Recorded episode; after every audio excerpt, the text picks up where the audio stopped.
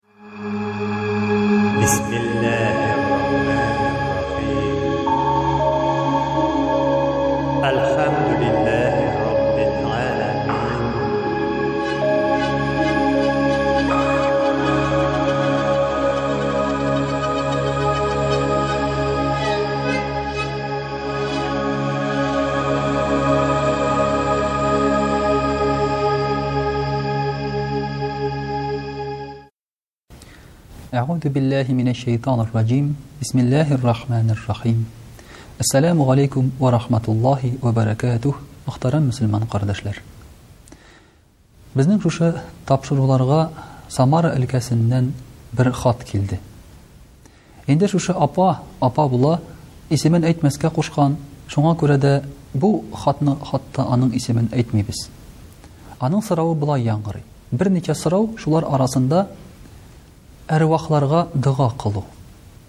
Бигрәк тә инде миңа сәдакалар бирелер дигән һәм сәдака бирүчеләрнең Туганнары, вафат булган туганнары мөселман түгел. Аларга ничек дога кылырга була дип сораган. Бу бик киң таралган сорау һәм безнең тормышыбызда һәр адымда очрый торган очрак. Инде хәзер менә шушы сорауга, шулай ук әрвахларга дога кылу турында без тагын да киңрәк җавап бирербез. Беренчедән, әрвахларга дога кылу дигән әйбер, Ул бер заман сөйләнеп йөри иде, дөрес түгел, кирәк түгел дип тә. Чынлыкта исә әрвахларга дога кылу бар һәм бу кирәк эш. Гәрчә хәтта Коръәндә дә әйтелә, Раббигъфирли вә ливалидәйя, вә лилмүминина яума якумул хисаб, Я Раббым, минем гөнаһымны гөнаһымны гафу кыл, әти-әниемнең гөнаһын гафу кыл һәм бөтен мөселманнарның гөнаһларын гафу кыл. Монда әйтелмәгән, Исәннәрнекен гафу кыл, үлгәннәрнекенә кагылма, дип. Монда әйтелгән бөтен мөселманнар. Димәк, моңа керә исәннәр дә, вафатлар да. Һәм башка шундый аятьләр бик күп. Шуңа күрә без мәрхүмнәргә дога кылырга кирәк дигән әйбердә инде шикләнмибез.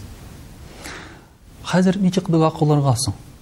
Иң беренче булып, мөхтәрәм кардәшләр, без дога кылган вакытта Аллаһы Тәгаләгә мөрәҗәгать итәргә тиешбез, шушы доганың тәртибен саклап.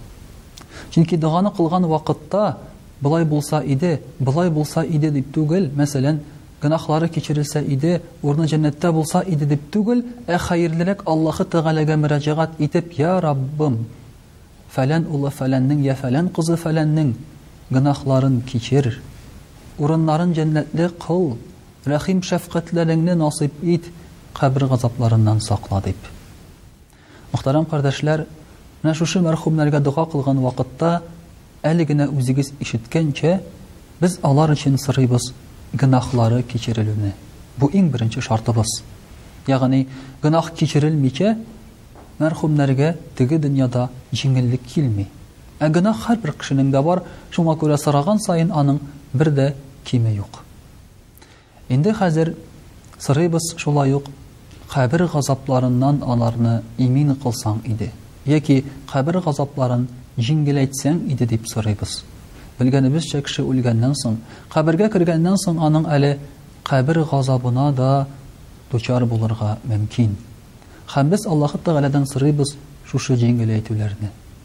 Шулай ук сорыйбыз, Аллаһы Тәгалә шушы кешенең урынын җәннәттә кылсын дип, ягъни аңа Аллаһы Тәгалә җәннәт насыйп итсен дип. Менә гадәттә сорауларыбыз шушы өч әйбер тирәсендә безнең әйләнә, кылган догаларыбыз. Инде хәзер Кемгә ярый дога кылырга, кемгә ярамый, ә бәлки кемдер каршында без киресенчә дога кылырга тиештер. Без мөселман булганлыктан, дога кыла алабыз бары тик мөселман кешеләренә генә. Менә шушы хатка җавап буларак.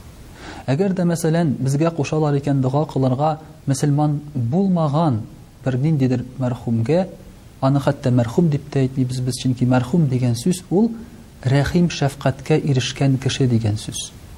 Шуңа күрә мөселман булмаган кешегә мәрхүм дип әйтмиләр, үлгән кешегә, вафат булган кешегә.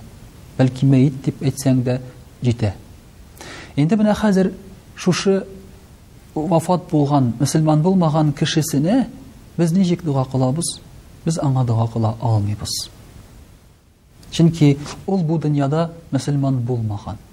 Һәм без аның өчен Аллаһның рәхмәтен сорый алмыйбыз. Чөнки Аллаһы Тәгалә әйтә, Минем рәхмәтем иманлы мөселман кешеләренә генә төшә, ди. Без аның өчен җәннәт сорый алмыйбыз, аның өчен Тәмуг газабын шулай ук киметүне яки бетерүне сорый алмыйбыз. Без аның нинди халәттә үлгәнен белмәсәк әгәр дә, мәсәлән, ул йөргән вакытта үзен бер дингә дә каратмады, ди. Ул вакытта дога кыла алабыз, Я Раббым, шушы фәлән кеше фәләннең җаны иман белән киткән булса, гөнаһларын кичер, урынын җәннәттә кыл, дип дога кыла алабыз. Ләкин инде аның мөселман булмавы тәгаен мәгълүм икән, Әйтик, ул башка дингә караган кеше икән, яки үз теле белән мин атеист дип йөргән кеше икән, ул вакытта инде без аңа берничек тә дога кыла алмыйбыз һәм гафу үтенәбез дога кылырга сораган кешедән. Шулай ук, мөхтәрәм кардәшләр, менә бу, Аңлашыла кебек. Инде хәзер безнең мөселман кардәшләребезгә исә без киресенчә дога кылырга тиешбез. Чөнки, мәсәлән, Пәйгамбәребез саллаллаһу алейһи вә сәлләм әйтә, Баланың бурычы ата-ана каршында ул дога кылу. Һәм дөресен генә әйткәндә, Ата-анабыз каршындагы бурычны без түли алабыз бары тик дога белән генә, башка берничек тә түли алмыйбыз. Гомер буе аларга исән чакта хезмәт итсәк тә, түләп бетерә алмыйбыз. Менә шушы догабыз гына булыша.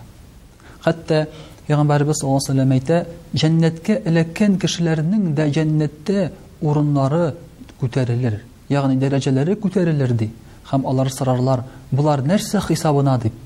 Аларга әйтерләр, Син вафат булгач, синнән соң калган балаларың сиңа дога кылган иде, менә шуның савапларына, шуның бәрабәренә җәннәттә урыннарың күтәрелде, диярләр. Мөхтәрәм кардәшләр, бар мәсәлән без әти-әниләргә дога кылабыз дидек. Шулай ук без дога кылырга тиешбез бездән алда киткән мәрхүм мөселман кардәшләребезгә дә. Чөнки Коръәни Кәримдә әйтелә, Безгә кадәр булган иманлы кешеләрнең гөнаһларын гафу ит дип дога формасы китерелә. Шуңа күрә дә безгә кадәр инде вафат булган мөселман кардәшләребезне дә без шулай дога кылып искә алабыз. Тагын бер нәрсә бар. Мәсәлән, әгәр дә син кешене үпкәләткән булсаң ул исән чагында. Һәм хәзер шушы кешедән гафу үтенергә телисең, ләкин ул инде вафат булган икән, монда да син аңа дога кылып кайтара аласың үзеңнең менә шушы бурычыңны. Ягъни, ул кешедән инде хәзер гафу сорап булмый, ул теге дөньяга күчкән. Ләкин син аңа дога кыла аласың, Йа Раббым, гөнаһларын кичерә күр шушы бәндәнең, рәхим-шәфкатьле бул аңа карата, минем гөнаһларымны кичер, дип Аллаһ Тәгаләдән менә шулай сорарга була. Күпме дога кылырга соң дигәндә, галимнәр әйтәләр, үзең булды, җитте дип уйлаганчы. Ягъни, үпкә кимерәк булса, мәсәлән, мөмкин кылырга бер вакыт. Әгәр дә син үпкәләткәнсең икән инде ныграк, катырак, тирәнрәк, мөмкин аны озагырак та кылырга, шушы кешегә доганы. Менә шулай итеп, мөхтәрәм кардәшләр, мәрхүмнәргә дога кылуның бу тәртипләре. Ләкин бу дога кылу кул кул күтәреп Аллаһы Тәгаләдән сорау. Ә инде әгәр дә син шушы мәрхүмнәреңнең рухларына ирешсен дип тагын ниндидер изге гамәл кыласың килсә, ансын да эшләргә була. Мәсәлән, Коръән уку. Коръән укыган саен безгә мәгълүм булганча, Аллаһы Тәгалә Коръәннең һәрбер хәрефенә ун савап бирә. Һәм шушы савапларны без багышлый алабыз мәрхүмнәребезнең рух шәрифләренә. Шулай ук, мәсәлән, мәрхүмнәрнең рух шәрифләренә атап ниятләп, ягъни әҗер-савабы аларга барсын дип, сәдака бирергә була, авыз ачтырырга була, мәҗлес үткәрергә була, хәтта нәфел намазлары укып, уразалар да тотарга була, хаҗ да кылырга була. Нинди изге гамәл бар, шуларның барысын да кылырга була. Ләкин инде фарыз гамәлләрне генә без алар каршында, алар өчен үти алмыйбыз. Һәм шуның өчен дә шушы мәрхүм-мәрхүмәләребез вазыйфаларын, фарызларын үзләре үтәп китсәләр, ул аларга дөресрәк була. Менә шулай итеп, мөхтәрәм кардәшләр, мәрхүмнәребез теге дөньяга күчкәч тә, безнең элемтә алар белән өзелми. Без гел аралашып торабыз. Бәлки Аллаһы Тәгалә аркылы, догалар аркылы аралашабыз.